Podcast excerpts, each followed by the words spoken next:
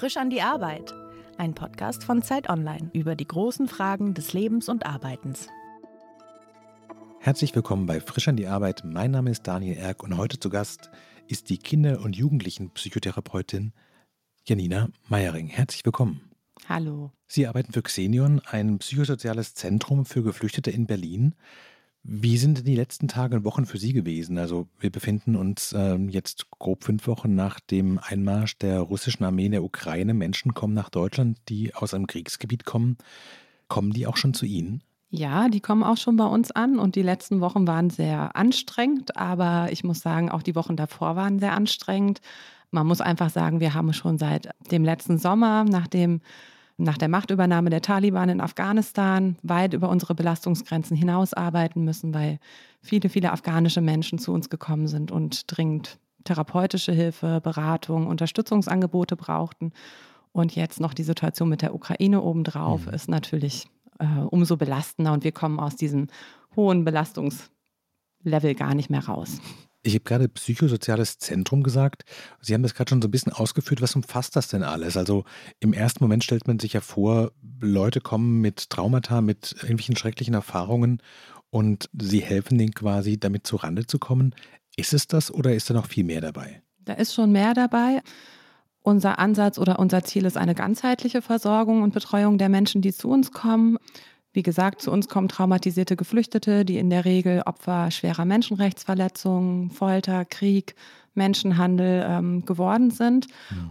Wir gehen davon aus, dass jeder Mensch einen unterschiedlichen Bedarf hat, unterschiedliche ja, Angebote auch zur Verfügung gestellt bekommen muss. Und wir arbeiten so ein bisschen nach verschiedenen Säulen, die wir anbieten.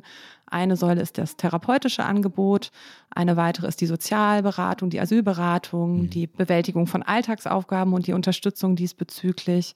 Eine weitere Säule sind unsere Ehrenamtsprogramme, wo wir versuchen, gezielt das zivilgesellschaftliche Engagement zu nutzen, die Menschen auch in den Kontakt mit anderen zu bringen, die soziale Integration zu stärken. Und so haben wir viele verschiedene Säulen. Man muss sich das so ein bisschen vorstellen wie so ein Netz, was wir versuchen, um die Menschen rumzuspannen mit unterschiedlichen Angeboten, mhm. je nach ihren Bedarfen. Wie kommen die denn zu Ihnen? Sind die Menschen, die als Geflüchtete nach Deutschland kommen, sich im Klaren darüber, ich habe ein Trauma, ich habe Dinge erlebt, die man vielleicht nicht so einfach verarbeitet und ich brauche jetzt Hilfe oder kontaktieren Sie die? Nein, es ist sehr unterschiedlich. Es ist tatsächlich so, dass bei uns im Erwachsenenbereich die Menschen eher in erster Instanz kommen, weil sie Unterstützung zum Beispiel im Asylverfahren, in bestimmten Alltagssituationen, Unterbringung, ja, Umsetzung ihrer Versorgungsansprüche benötigen und dann diesen Zugang erstmal darüber zu uns finden, merken, mhm. das ist ja ein Ort, wo mir geholfen wird, wo Menschen sind, die sich engagieren und dann diese Hürde zur Therapie ein Stück weit abgebaut wird. Im Kinder- und Jugendlichenbereich ist es ein bisschen anders. Da ist es so, dass wir viel auch mit unbegleiteten minderjährigen Geflüchteten arbeiten, die ja sehr schnell in einem Hilfesystem drin sind. Das heißt, dort sind Sozialarbeiter, verschiedene Hilfsstrukturen, mhm. die dann einen Bedarf erkennen und an uns weiter vermitteln. Es gibt aber auch Jugendliche, und das finde ich auch immer wieder beeindruckend, die selbstständig sagen, wir brauchen Hilfe, ich kann so nicht mehr, die über Freunde von uns erfahren, über verschiedene Angebote, über unsere Vormundschaftsprojekte von uns wissen und so dann zu uns kommen. Hinzu kommt, dass wir in Berlin zum einen Mitglied des äh, Berliner Netzwerks für besonders Schutzbedürftige sind, wo wir den Auftrag haben, nach der Einreise den besonderen Schutzbedarf der Menschen zu definieren. Mhm. Da steht so ein bisschen die EU-Aufnahmerichtlinie im Hintergrund und da sind wir eben zuständig für psychische Belastung, psychische Störungen infolge der erlebten ähm, Menschenrechtsverletzung. Und im Kinder- und Jugendlichenbereich ist es so, dass wir den Auftrag von der hiesigen Senatsverwaltung für Bildung, Jugend und Familie haben, mhm. die unbegleiteten Kinder und Jugendlichen direkt nach der Einreise, die dort in den verschiedenen Helferstrukturen psychisch auffallen, nochmal genauer hinzugucken und deren Bedarf zu ermitteln. Darüber kommen sehr viele schon sehr früh zu uns im Kinder- und Jugendbereich. Sie haben das gerade in so einem Nebensatz quasi so aufgelistet und haben gesagt, Menschenrechtsverletzungen, unter anderem Folter, Menschenhandel. Ich glaube, die allermeisten Leute würden wahrscheinlich, wenn sie uns zuhören oder vielleicht darüber nachdenken, sagen so, klar, Krieg und Krisengebiete bringen bestimmte Belastungen mit sich. Menschen sterben, Menschen werden schwer verletzt. Man muss sein sicheres Umfeld verlassen. Vielleicht leben Teile der Familie nicht mehr. Gibt es denn sowas wie, ich weiß gar nicht, ob man das irgendwie unzynisch formulieren kann, sowas wie ein klassisches Problem mit den Menschen zu Ihnen kommen, wo Sie sagen, so, das ist eigentlich bei uns, so der, damit kommen die Leute eigentlich? Sie meinen jetzt mit Problemsymptom oder eher Auftragbelastung im Hintergrund? Was die erlebt haben, ja. Ich glaube, fast alle Menschen, die zu uns kommen, kämpfen mit massiven Verlusterfahrungen, sei es durch hervorgerufen durch Kontaktabbrüche, durch den Verlust der Heimat, alles, was das Leben bisher ausgemacht hat, durch also verschiedenste Konstellationen. Fast alle Menschen, die zu uns kommen, haben eben schwere Gewalterfahrungen erlebt, sei es im Heimatland, auf der Flucht. Mhm. Das ist sehr unterschiedlich, hängt auch teils von den Fluchtrouten ab. Was ich sagen muss und was uns hier immer wieder sehr erschüttert ist, als ich angefangen habe, äh, für Xenion zu arbeiten, 2016, da war es so, dass vielleicht ja, ein, ein Viertel, ein Fünftel der Kinder und Jugendlichen, mit denen ich gearbeitet habe, auch Opfer von ähm, zum Beispiel Folter, Menschenhandlungen, wirklich schwersten Menschenrechtsverletzungen geworden sind. Und das ist inzwischen komplett anders. Fast jeder meiner Patientinnen, Klientinnen hat wirklich schwerste Gewalterfahrungen am eigenen Leib auch erlebt. Und mhm. das hängt auch viel mit den Fluchtrouten zusammen und dass es immer schwieriger wird, auch ja, die Flucht zu schaffen. Also wenn man sich allein nur die Jugendlichen, die aus den afrikanischen Ländern ankommen, mhm. ist ja bekannt, wie die Situation in Libyen ist. Mhm. Viele haben schwerste Foltererfahrungen in Libyen erlebt. Wir sehen das jetzt auch zunehmend bei afghanischen Jugendlichen, die ähm, anscheinend zunehmend auch an sehr problematische Menschenhandelsstrukturen zu geraten scheinen. Da haben wir viele Opfer auch sexualisierter Gewalt. Und das sind natürlich so Momente, die uns einerseits auch immer wieder bestürzen, weil wir merken, da gibt es auch eine Zunahme an den Traumata, die die Menschen mit sich bringen. Und das macht natürlich auch unsere Arbeit dann auch nicht einfacher. Ne? und den Bedarf auch immer höher. Das heißt, es gibt eigentlich eine doppelte Zunahme. Einerseits durch die Fluchtbewegung, auch durch die großen Krisen der Welt, mhm. dass mehr Geflüchtete kommen und durch die Art und Weise, wie diese Fluchtrouten durch Menschenhändler ausgenutzt werden, durch die Menschenrechtsverletzungen, die Sie gerade angesprochen haben, dass auch die Gewalterfahrungen auch die für sich schlimmer werden. Verstehe ich das richtig? Ja, absolut. Und ich würde das auch ergänzen, nicht nur durch die Erfahrungen von Menschenhandel oder den, ähm, sondern man muss ja auch sagen, wir hatten jetzt auch Anfang des Jahres viele, viele Menschen, die über Belarus, Polen gekommen sind, mhm. die dort schlimmste Pushback-Erfahrungen erlebt haben. Ähnliches kennen wir aus der Überfahrt nach Griechenland. Also auch dort gibt es auch ähm, viele traumatische Erfahrungen, die nicht durch Schlepper oder Menschenhändler gemacht mhm. sind, sondern auch durch unser ja, europäisches Grenzsystem.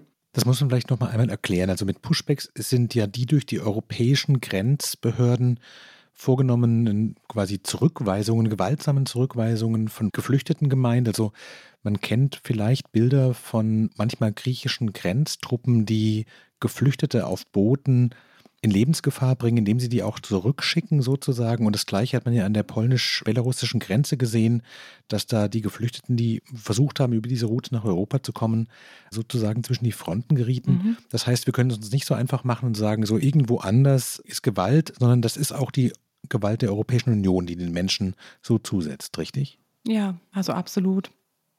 Also wenn ich allein an die Situation denke, jetzt die Menschen oder die Jugendlichen, die ich kennengelernt habe, die über die polnisch-belarussische Grenze gekommen sind, mhm. die dann auch erzählen, wie belarussische Soldaten sie gezwungen haben, an die Grenze zu gehen, dann die polnischen Soldaten wieder zurück hin und her, die dann in polnischen Aufnahmelagern inhaftiert waren. Das ist einfach auch ähm, für viele sehr traumatisch auch auf der Flucht. Das ist nicht immer nur das Herkunftsland und das mhm bringt auch eine gewisse Dramatik mit sich, weil wenn es darum geht, zu gucken, haben die Menschen ein Anrecht auf Asyl hier bei uns, ja dann ist ja das, was auf der Flucht passiert, nicht relevant. Dann wird geguckt, was haben die Menschen im Herkunftsland erfahren. Und wenn ich gerade Richtung auch den afrikanischen Kontinent gucke, dann haben viele schwerste Traumata in Libyen zum Beispiel oder in anderen Ländern schwerste Foltererfahrungen erfahren, die da aber in, der, in unserer Asylverfahren, in der Anhörung nicht zählen.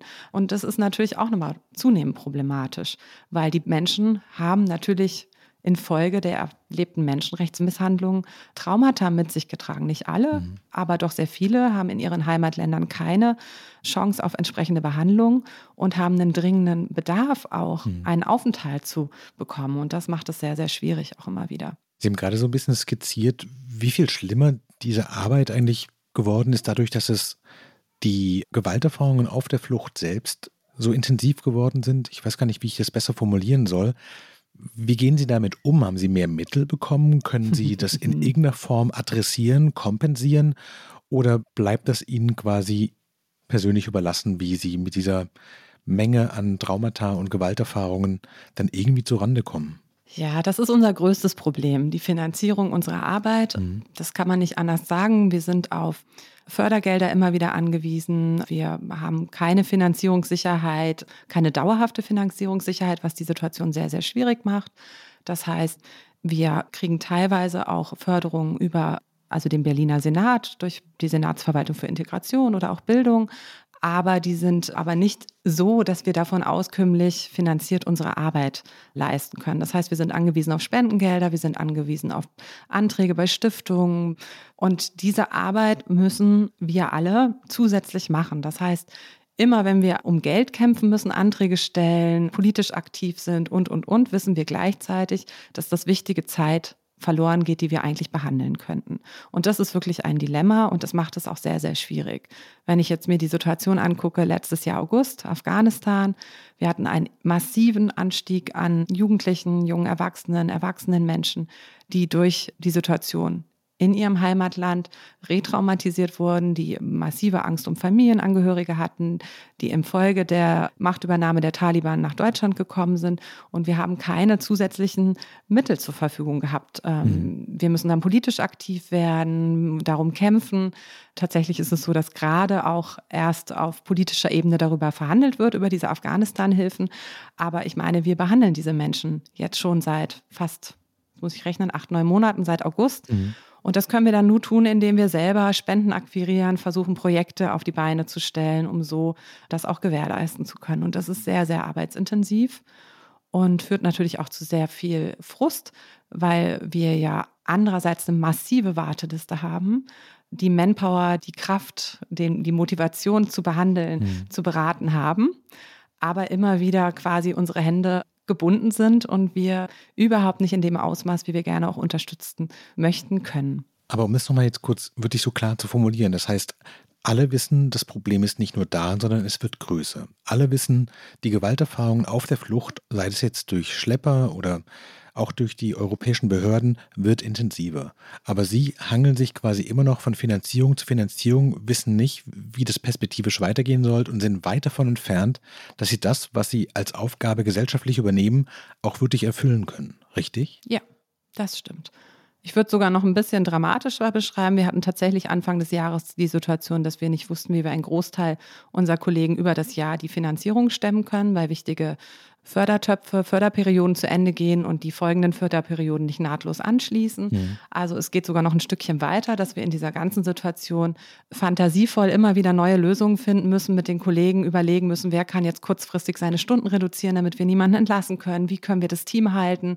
Wir mussten tatsächlich Kollegen und Kolleginnen entlassen, haben jetzt im Zuge der Ukraine-Situation die Rückmeldung von einzelnen Behörden, dass wir unsere Stunden, die uns noch Anfang des Jahres gestrichen wurden, wieder aufstocken können. Mhm. Noch nicht bei allen, bei Weitem nicht bei allen.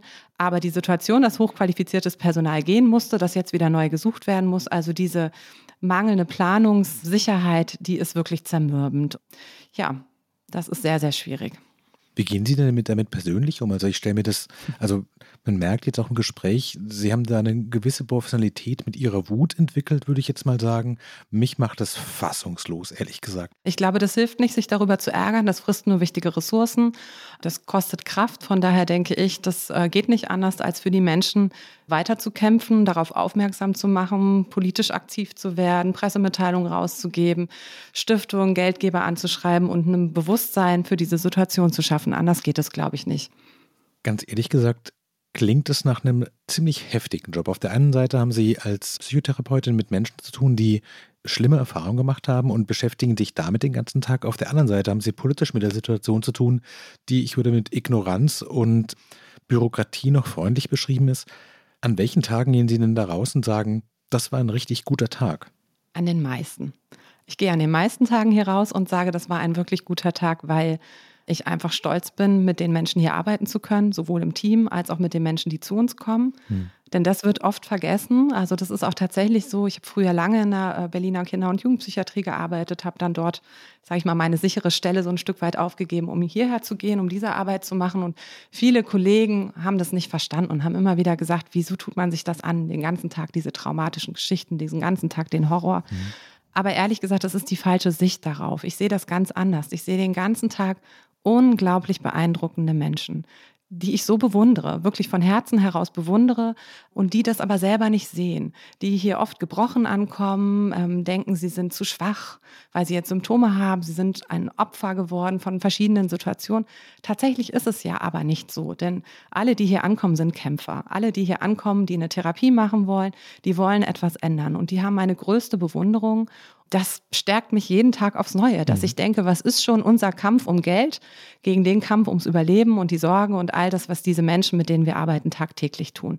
Da verblasst das ein bisschen. Und das ist eine, ja, eine Ehre, für diese Menschen kämpfen zu können und diesen Menschen zu zeigen, ihr seid sehr viel stärker. Und das kommt so oft vor, dass dann hier ein Jugendlicher rausgeht und sagt, Mensch, ich schaffe ja richtig viel. Und so wie du mich siehst, habe ich mich nie gesehen. Und das sind tolle Momente. Und von daher, die sind die, die Mehrzahl und in allen anderen Situationen, wo wir hier gefrustet sind, weil wir wieder keine Finanzierung haben, wo wir nicht wissen, wie es weitergeht, wo man die Warteliste anguckt, wo man Menschen abweisen muss, die sind natürlich unheimlich frustrierend, keine Frage. Aber ich denke mir immer, jeden Menschen, dem wir helfen können, das ist sehr, sehr, sehr viel wert. Mhm. Und wir können leider nicht jedem helfen, das müssen wir akzeptieren, das ist nicht einfach. Aber ja, ich glaube, es kommt ein bisschen auf die Perspektive an. Was ist denn so aus Ihrer Sicht so der ideale Fall? Also gehen Leute raus und können sagen, ja, dank Ihrer Hilfe habe ich das jetzt überwunden und habe das für mich irgendwie abgeschlossen und kontextualisiert? Oder kann man es immer nur abschwächen, weil das so dramatisch und so schrecklich ist als Erfahrung, mhm. dass es immer präsent bleiben wird und immer die Biografie prägen wird? Ja. Also ich arbeite sehr gerne auch in der Arbeit mit Jugendlichen mit Metaphern und es gibt so eine ganz schöne Metapher, die ich auch immer benutze am Anfang, um auch zu erklären, was ist unser Ziel. Und zwar muss man sich das ein bisschen so vorstellen, dass man eine Wunde hat, wie eine körperliche Wunde. Es ist natürlich eine seelische Wunde. Ja. Und diese Wunde, die, die hat sich vielleicht entzündet, die klafft, die blutet, die schmerzt.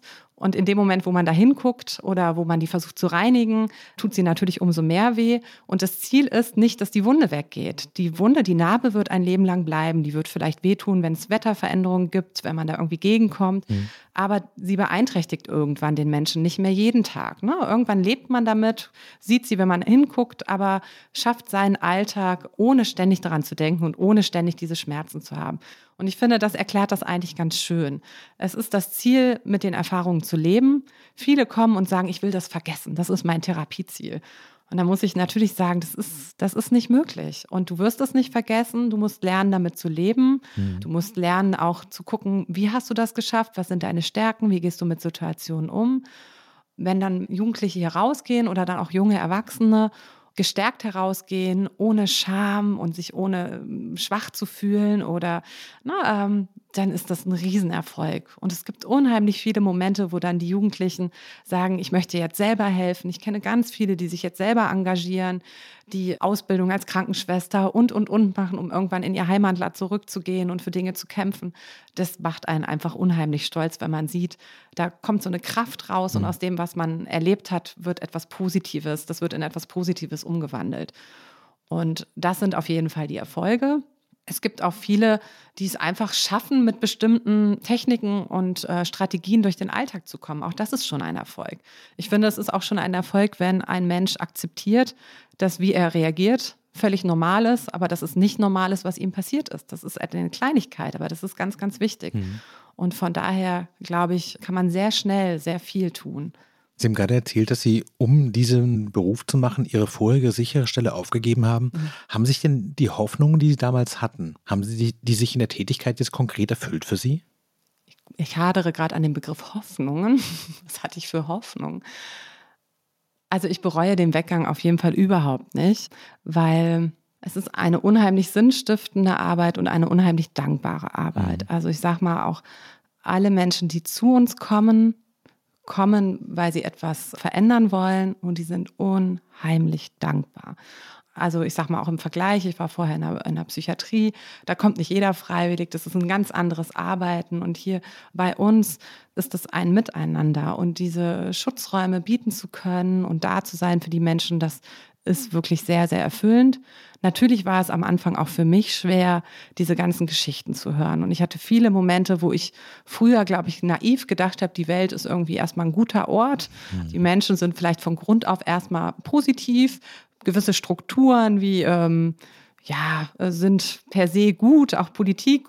Und ich gemerkt habe, mein Denken ist unheimlich naiv. Ne? Also, und auch gerade so strukturelle Gegebenheiten, die ich natürlich jetzt ganz anders sehe und da auch, auch sehr gefrustet und wütend am Anfang war und das auch schwer aushalten konnte, mhm. zu sehen, was den Menschen da passiert. Aber ich glaube, das ist dann auch irgendwann, findet man natürlich auch einen Umgang damit und weiß, wie man mit bestimmten Situationen umgeht. Wie gehen Sie denn selber damit um? Also ich stelle mir vor, dass es total schwer ist, also sowohl die politische Dimension, die Augen öffnend ist, wenn man sieht, so was macht die Europäische Union an ihren Grenzen eigentlich da genau, und zum anderen aber auch die Einzelschicksale.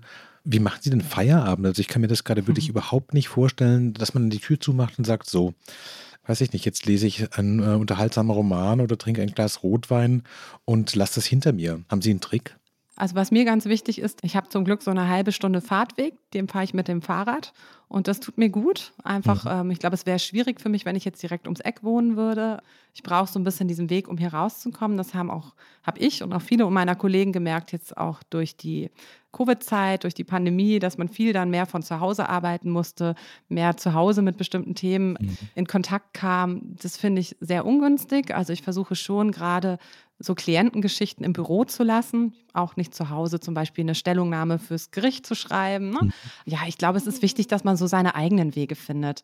Ich baue unheimlich gerne oder ähm, gestalte irgendwas mit Holz und das ist halt so für mich unheimlich schön an frustrierten Tagen oder wenn man so das Gefühl hat, man rennt so gegen Wände, sowohl politisch als auch in den, ähm, teilweise natürlich in den Therapien. Es geht natürlich auch teilweise mal sehr stockend.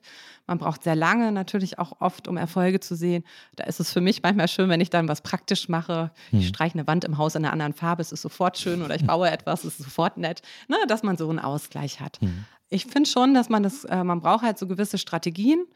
Ich finde, das klappt gut.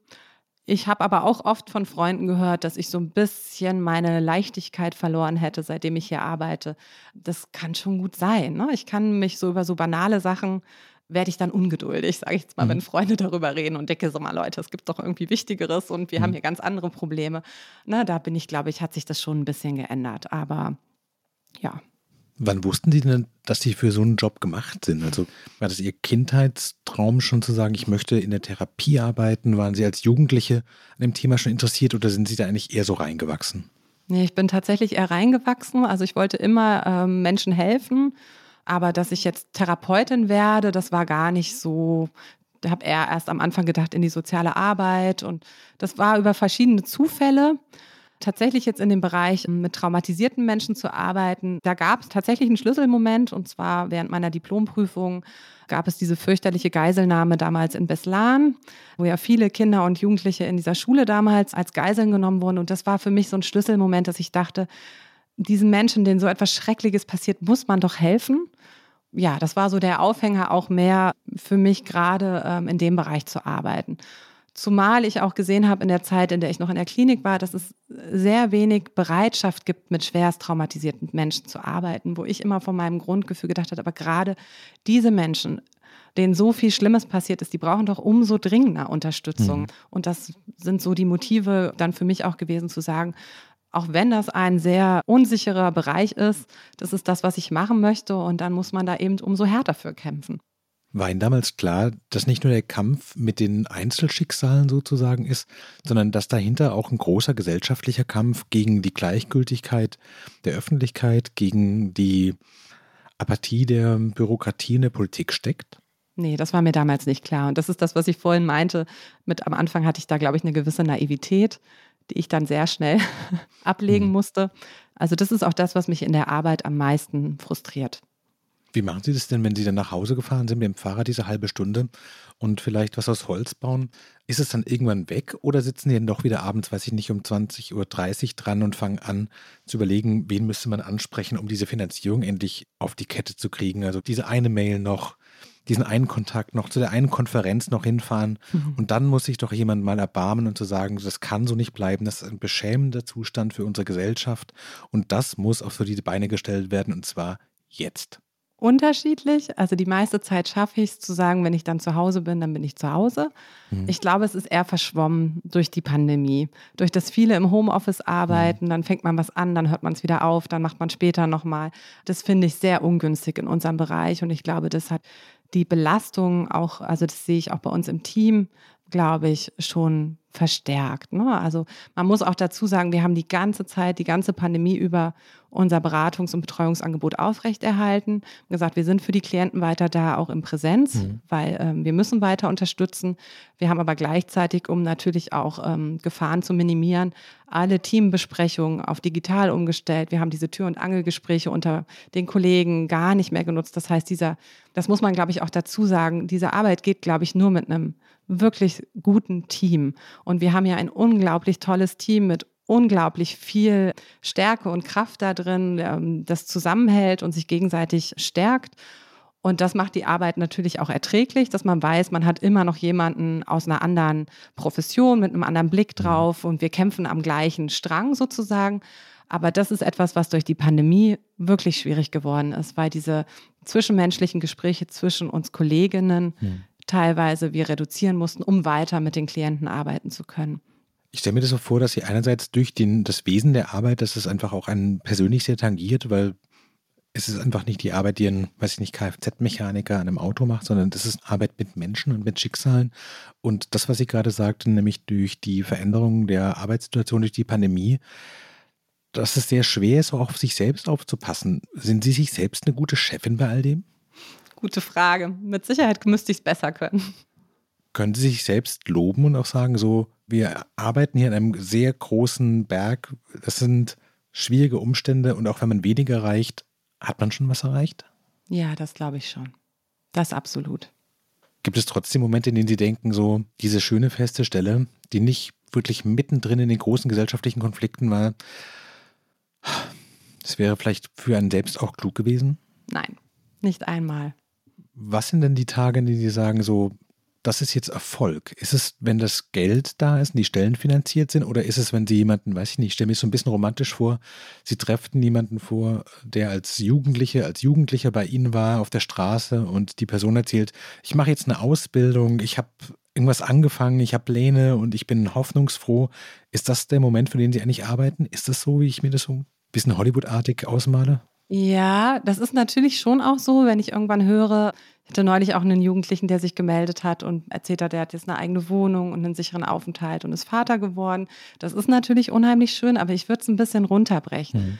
Diese erfolgreichen Momente sind dann, wenn hier ein Jugendlicher sitzt und sagt, die ganze Woche warte ich auf den Termin bei dir, weil hier fühle ich mich sicher. Hier kann ich alles erzählen, hier werde ich gehört und das gibt mir Kraft das ist schon ausreichend. Das bedeutet so viel, wenn man weiß, mhm. man bietet einen sicheren Ort für Menschen, die völlig haltlos sind, die niemanden an Unterstützung haben. Und ich glaube, da verschwimmen die Rollen auch oft gerade in der Arbeit mit Kindern und Jugendlichen, gerade auch mit unbegleiteten Kindern und Jugendlichen, die hier oft gar keine Ansprechperson haben und die ja auch wechselnde Betreuerinnen haben. Also es gibt allein, wie unser System aufgebaut ist, automatisch bestimmte Wechsel. Viele kommen sehr früh zu uns und als Therapeut kann man dann einen sehr langen Prozess begleiten und ist natürlich auch eine Vertrauensperson dann mhm. irgendwann, hat eine ganz, ganz wichtige Rolle. Das habe ich ja am Anfang schon gesagt, diese Rolle, die ist sehr, ist eine große Ehre und die bringt ganz viel einfach auch ja, das ist schön, wenn man merkt, da gibt es jemanden, oder vielleicht andersherum gesagt, Trauma sind ja immer ausgelöst durch Kontrollverlust, durch Leid, durch irgendwie, dass die eigenen Bedürfnisse nicht gehört werden. Ne? Es sind ganz viele verschiedene Charakteristika in traumatischen Situationen. Und wenn wir das schaffen können, den Menschen zu hören, dem Menschen einen, einen Schutzraum zu geben, den Menschen wieder mitbestimmen lassen zu können, dem Menschen ein Kontrollgefühl zurückzugeben, eine Sicherheit äh, und wieder ein Grundvertrauen. Mhm. Und wenn wir so eine Art korrigierende Beziehungserfahrung schaffen können, dass Jugendliche, die ja in Entwicklung sind oder Kinder erleben, es ist nicht jeder Mensch böse, sondern ich kann auch Menschen vertrauen und es gibt auch mhm. positive Anteile in Beziehungen dieses Wissen, das tragen ja gerade Kinder und Jugendliche und das macht mich oft so wahnsinnig, auch in der Arbeit oder auch im Kontakt mit Behörden, Politikern, dass ich denke, es ist so essentiell, Gerade Kinder und Jugendliche befinden sich in einem Entwicklungsprozess. Dinge, die jetzt nicht in gute Bahnen gebracht werden können, die haben langfristige Folgen für das ganze Leben, für die ganze Identitätsentwicklung, für die ganze soziale und schulische Integration. Und dass das oft nicht gesehen wird und wissentlich akzeptiert wird, dass auf einen Therapieplatz zwei Jahre gewartet werden muss oder ein Jahr, mhm. das ist etwas, was mich immer wieder frustriert, weil ich weiß, wie viel wir auch ausrichten können, wenn wir schnell auch behandeln können, wenn wir die Angebote mhm. Auch an die Menschen bringen können. Haben Sie einen Reim darauf, warum Politik und Gesellschaft das nicht ermöglichen? Ich glaube, dass es schon einfach ist, wegzuschauen. Na, und dass viele das auch irgendwie nicht wissen wollen, mhm. weil es ist ja auch belastend und es ist ja auch schrecklich, was Menschen passiert. Ich glaube oft, dass das einfach ist. Das, glaube ich, ist das eine. Und dann haben wir natürlich, also ich muss mal sagen, mir hilft auch oft der Blick, dass ich aus einem ich komme ja aus dem Gesundheitsbereich, hier ganz mhm. normale Berliner Klinik. Da war auch nicht alles rosig. Ne? Das war auch nicht so, dass all die Kinder sofort die Hilfe bekommen haben, die sie kriegen mussten. Also ich würde das jetzt gar nicht so 100 Prozent auf Geflüchtete beziehen, sondern unser Gesundheitssystem ist meiner Meinung nach nicht nachhaltig genug aufgebaut. Ne? Es geht eher darum, wie soll man das beschreiben? Es werden halt kleine, billige Hilfen erstmal reingegeben und mhm. gehofft, dass das ausreicht, obwohl von Anfang an klar ist, dass der Bedarf sehr viel höher ist und dass das immer wissend in Kauf genommen wird. Ich hatte auch die Situation in der Klinik, dass ich Kinder zwei, dreimal wieder aufnehmen musste auf, äh, in der Psychiatrie, obwohl ich beim ersten Mal schon gesagt habe, ist die und die Hilfe notwendig und das wurde nicht umgesetzt. Und das ist einfach eine, eine Priorisierung auch und der Gesundheitsbereich, Bildungsbereich, ist einfach leider nicht priorisiert genug. Die Gelder sind nicht genug da. Und das ist ja auch ein gesellschaftliches Problem. Ist es trotzdem, weil Sie den gerade in den Vergleich mit der Gesundheitspolitik gezogen haben, ein bisschen ist die Situation noch die, dass wir als Gesellschaft tolerieren, dass in unseren Städten und Gemeinden Menschen rumlaufen, die quasi offene Brüche an der Seele haben. Und wir wissen, die sind da, die laufen damit rum. Es ist vielleicht ein bisschen einfacher wegzugucken bei seelischen Erkrankungen, als wenn jemand wirklich mit weiß ich nicht, einem offenen Rücken oder einem offensichtlich gebrochenen Bein durch die Straßen läuft. Aber wenn man das so einen Moment weiter denkt, ist man ja so bei so einem, weiß ich nicht, 20er Jahre Bild von Otto Dix, wenn man dann sagt, man sieht, die Versehrung ist eigentlich überall präsent. Und ich muss sagen, allein in diesem Gespräch macht es mich schon wahnsinnig zu denken, so wir wissen, das Problem ist da, aber wir kümmern uns nicht darum. Wer wäre denn diese Fee, die hier reinkommen müsste und zu sagen, so, okay, wir kümmern uns drum? Ist es so das Gesundheitsministerium, ist es die Politik, die einfach Geld zur Verfügung stellen muss? Ich glaube schon, es ist die Politik, die einfach Geld zur Verfügung stellen mhm. muss, einerseits. Und ich glaube, und das ist ja auch unser Ansatz auch bei Xenion, dass wir sagen, wir müssen die Menschen auch miteinander in Kontakt bringen. Also das ist auch der Hintergrund für unsere vielen Ehrenamtsprogramme. Denn dieses Nicht-Sehen und nicht wissen, was da los ist, ist ja auch ein, ein Problem.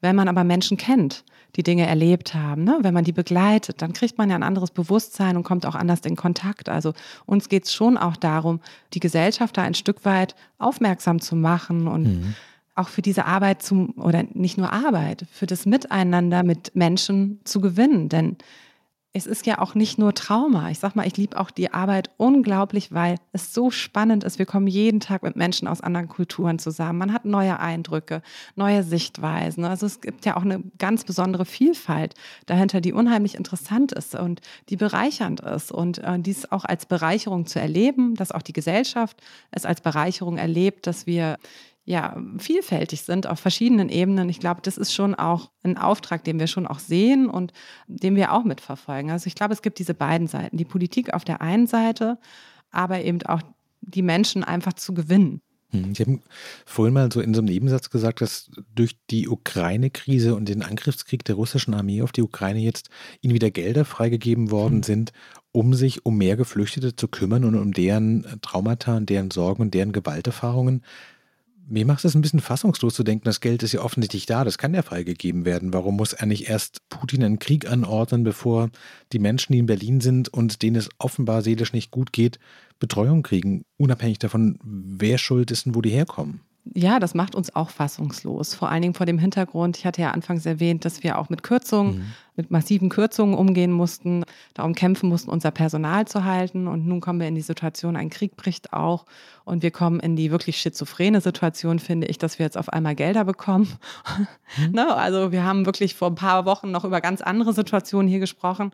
Das macht fassungslos und was uns auch ganz wichtig ist, ist, dass auch alle Menschen, egal wo sie herkommen, einen Anspruch auf diese Hilfen haben. Natürlich ist die Situation in der Ukraine unheimlich schlimm und all diese Menschen, und wir sehen ja auch schon ukrainische Menschen, natürlich brauchen die Beratung, Unterstützung etc. Aber eben Menschen aus anderen Ländern genauso. Und auch da zu sagen, wir treten dafür ein, dass alle Menschen die gleichen, den gleichen Bedarf und die gleiche Unterstützung haben, mhm. das finde ich in der Situation eben auch einfach nochmal sehr, sehr wichtig.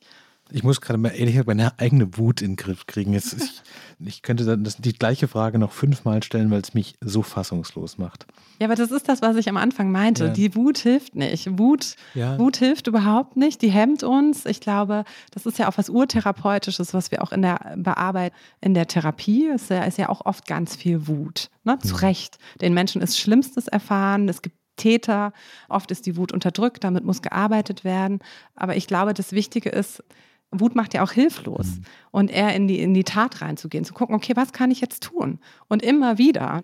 Ja, deswegen, ich habe diese Wut gar nicht so ganz klar. Manchmal ärgert mich das, dass das alles so zäh ist. Ne? Und auch jetzt die Situation. Wir haben die Situation, natürlich ist auch das Land Berlin aktuell damit beschäftigt, in erster Instanz die Unterbringung der Menschen zu gewährleisten. Das ist auch vollkommen richtig. Es geht erstmal darum, die Grundbedürfnisse sicherzustellen, Unterbringung etc.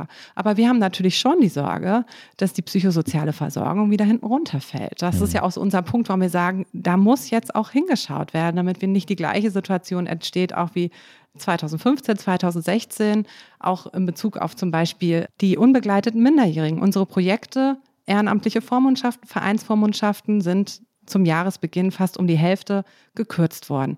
Jetzt kommen im Schnitt, wir hatten im März 340 unbegleitete Minderjährige allein in Berlin. Vor dem Hintergrund sich vorzustellen, dass wichtige Strukturen, die funktionieren, die sich bewährt haben, gekürzt wurden, ist einfach absurd. Mhm. Ich denke schon, dass es dort auch wieder Änderungen geben wird. Das hoffen wir sehr, dass die Kürzungen auch zurückgenommen werden. Es gibt auch schon erste Signale, aber der Punkt ist ja, wir wollen eine Nachhaltigkeit. Wir wollen auch uns darum nicht immer wieder kümmern müssen. Wir könnten viel, viel mehr Menschen versorgen, wenn wir eine Finanzierungssicherheit hatten. Und ich glaube, ich weiß nicht, ob wir da noch lauter schreien müssen oder steht da Tropfen hüllt den Stein. Ich weiß es nicht. Ich weiß nur, mhm. dass wir weiter schreien werden und sagen werden, hier muss was getan werden. Werbung. Diese Woche in der Zeit?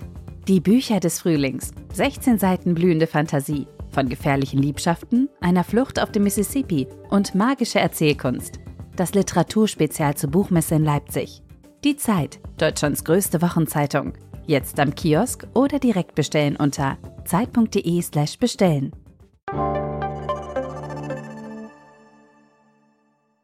Wie ist es denn? Sie hatten auch im Gespräch so ein bisschen erzählt, dass die Arbeit, die Sie da machen, auch für Sie selbst augenöffnend waren und dass, dass ich glaube, Sie haben gesagt, so eine gewisse Naivität abgelegt haben über das Wesen der Welt, vielleicht auch mhm. über das Wesen der westlichen Welt und vielleicht dabei auch so einen Umgang mit Ihrer eigenen Wut erstmal finden mussten, um sich wieder zu konzentrieren. Haben Sie das Gefühl, Sie werden eigentlich jeden Tag besser in diesem Job? Oder gibt es auch so eine Gefahr, ein bisschen überspitzt, vielleicht wenn man das 37. Mal eine ähnliche Geschichte hört, dass man mhm. angesichts all des Leides abstumpft. Ja, genau. Mhm. Ich habe da wirklich Angst vor. Ja. Ich finde, das ist schon etwas, wo ich oft drüber nachdenke, mache ich das jetzt oder nicht? Wir sind ja hier auch in unserer Arbeit mit so vielen schwierigen Situationen konfrontiert, dass man sich manchmal schon fragt, stumpft man da ein Stück weit ab? Ich glaube, es ist wichtig, das immer wieder zu reflektieren. Und ich würde auch denken, da haben wir ein Team, wo wir das auch untereinander reflektieren und auch aufeinander Acht geben und dass das wichtig ist. Ich würde die Arbeit nicht alleine machen wollen. Ne? Ich würde die nicht, kann mir das nicht vorstellen, in der Praxis alleine, ohne ein entsprechendes Netzwerk. Ne? Auch da ist es ja möglich, mhm. Intervisionsgruppen oder sich Kollegen dazuzuschalten und gemeinsam zu arbeiten. Aber ich glaube schon, was die Arbeit ein Stück weit auszeichnet und auch den Bedarf der Menschen, die zu uns kommen, gerade der schwerst traumatisierten, ist, dass wir eben aus unterschiedlichen Blickrichtungen gucken und gemeinsam Hand in Hand versuchen, die Menschen zu unterstützen. Und wenn man das gemeinsam tut, dann trägt man das natürlich auch gemeinsam und das gibt auch ganz viel Kraft. Würden Sie sagen, wenn Sie über das, was Sie da beruflich machen, nachdenken, dass es eben nicht nur Ihr Beruf, sondern auf eine Art auch Ihre Berufung ist? Hm, ja, natürlich. Es klingt so abgedroschen, aber ich würde schon, kann es auf jeden Fall nicht verneinen. Und noch eine Stufe weiter, würden Sie trotz aller in den Griff bekommene Wut und trotz aller Schicksale, die sich die, die da anhören und trotz allem, was vielleicht auch, wie Sie es beschrieben haben, manchmal stockt, sagen, es ist Ihr Traumberuf? Ja, das ist schon mein Traumberuf. Also das ganz klar. Ich möchte nichts anderes machen. Ich glaube, ich könnte auch nichts mehr anderes machen, weil ich ja jetzt weiß, wie es ist. Mhm. Also das klingt jetzt so blöd, aber ich weiß, wie hoch der Bedarf ist der Menschen. Ich sehe ihn ja tagtäglich mit eigenen Augen und ich weiß auch, wie gut man helfen kann. Und von daher gibt es auch einfach gar kein Zurück mehr. Mhm. Auch wenn es vielleicht entspannter wäre oder Also das ist keine Option in dem Sinne. Sie haben gerade die Zahl gesagt, ich weiß nicht, 300 irgendwas unbegleitete. 340? 340 unbegleitete Kinder und Jugendliche aus der Ukraine alleine. Wenn wir jetzt eine Art, ja, ich weiß gar nicht, Wunschzettel klingt mir selber jetzt zu zynisch, aber so eine Art To-Do-Liste für Gesellschaft und Politik zusammentragen. Was wären so die drei Punkte, wo Sie sagen, so das müsste jetzt passieren, damit wir unsere Arbeit richtig machen können, damit wir den Menschen, die die Hilfe brauchen, auch wirklich helfen können? Also 340 nicht ukrainische Kinder, sondern unbegleitete Minderjährige insgesamt. Hm. Vielleicht nochmal, ähm, was müsste passieren? Auf jeden Fall, wir brauchen ähm, die Kürzungen, die wir erfahren haben in dem letzten Jahr, müssen Minimum zurückgenommen werden. Das ist das erste Wichtige. Wir brauchen dringend eine Aufstockung auch im therapeutischen Bereich, um auch mehr Menschen behandeln zu mhm. können, nicht nur im therapeutischen Bereich, im ganzen psychosozialen Bereich. Wenn man jetzt auf die Unbegleiteten guckt, jeder unbegleitete Minderjährige braucht einen Vormund. Auch da, das muss einfach gewährleistet sein. Da stehen wir sozusagen, also es gibt in Berlin die ähm, drei Bereiche der Vormundschaft, Amtsvormünder, Vereinsvormünder und ehrenamtliche Vormundschaften. Wir haben hier Vereinsvormunder und ehrenamtliche Vormundschaften. Wir sagen, es ist dringend notwendig, dass diese Projekte wieder entsprechend aufgestockt werden können, damit alle Kinder und Jugendlichen, die jetzt kommen, auch rechtlich vertreten werden können und mhm. auf ihre Bedürfnisse Acht gegeben werden kann. Ich denke, tatsächlich, es klingt so abgedroschen, aber wir brauchen natürlich Geld, um hier unser Personal halten zu können, aufstocken zu können, um die Menschen behandeln zu können. Also wir haben Wartelisten von, ich habe vorhin nochmal drauf geguckt, über 80 im Erwachsenenbereich, über 50 Kinder und Jugendliche im ähm, Kinder- und Jugendlichenbereich. Wir sind hier drei Kinder- und Jugendlichenpsychotherapeutinnen, alle nicht mit vollen Stellen. Die Menschen oder die Kinder und Jugendlichen, die auf den Wartelisten stehen, die warten im Schnitt ein Jahr. Mhm. Und je länger man wartet, desto größer die Gefahr einer Chronifizierung, desto größer die Einschnitte in Bezug auf die soziale und schulische Integration, desto größer die Gefahr der Entwicklung weiterer Symptomatiken. Das kann einfach nicht sein, dass wir das in Kauf nehmen und damit die ganze weitere Entwicklung gefährden. Und das ist jetzt, sage ich mal, aus dem Kinderbereich gesprochen, aber das ist im Erwachsenenbereich genau das Gleiche. Da sind Eltern, da hängen genauso Kinder dran und, und, und. Also wir brauchen einfach da auch eine, einen Ausbau der psychosozialen Behandlungsmöglichkeiten. Für mich ist das ein absolutes, es gibt keine Alternative. Hm. Es wird nur leider nicht gesehen. Wir müssen, wie gesagt, das ist das, was ich vorhin meinte. Vielleicht müssen wir noch lauter schreien. Aber das ist halt auch immer wieder unser Dilemma, dass das Kraft kostet und dass wir denken, mit jedem Mal, wo wir ähm, auch sowas machen wie jetzt ein Interview geben mhm. oder wo wir mit Politikern sprechen, haben wir de facto weniger Behandlungszeit. Und das, diese Abwägung ist oft schwierig. Vielleicht bin ich da auch noch nicht lange genug jetzt hier in dem Bereich, auch noch nicht lange genug in der Leitung. Vielleicht ist irgendwann auch der Punkt, wo man sagt, wo man da frustrierter wird. Ich bin das noch nicht. Ich denke, ich bin da noch irgendwie in so einem Kämpfermodus. Aber wenn man immer wieder auch diese Abwägung treffen muss und da nichts bei rauskommt, dann kann es natürlich schon sein, dass man irgendwann die Frustration auch steigt. Ne? Ich hoffe, es bleibt dir noch möglichst lange erspart. Ja, danke. Ich hoffe auch. Ganz herzlichen Dank für das eindrückliche Gespräch. Ganz herzlichen Dank für Ihre Zeit. Ich hoffe, wir haben Ihnen nicht zu viel Zeit von der Therapiezeit genommen und ich hoffe, es hören uns Menschen zu, die jetzt auf welcher Ebene auch immer sagen, das kann so nicht bleiben und das muss entweder politisch adressiert werden oder finanziell adressiert werden. Vielen Dank, dass Sie sich die Zeit genommen haben. Ihnen, liebe Hörerinnen und Hörer, auch vielen Dank fürs Zuhören. Falls Sie Fragen haben, schreiben Sie uns gerne an frischandiearbeit.zeit.de. Ihnen, Frau Meiering, alles, alles Gute, viel Erfolg. Dankeschön. Und danke, dass Sie da waren. Sehr gerne.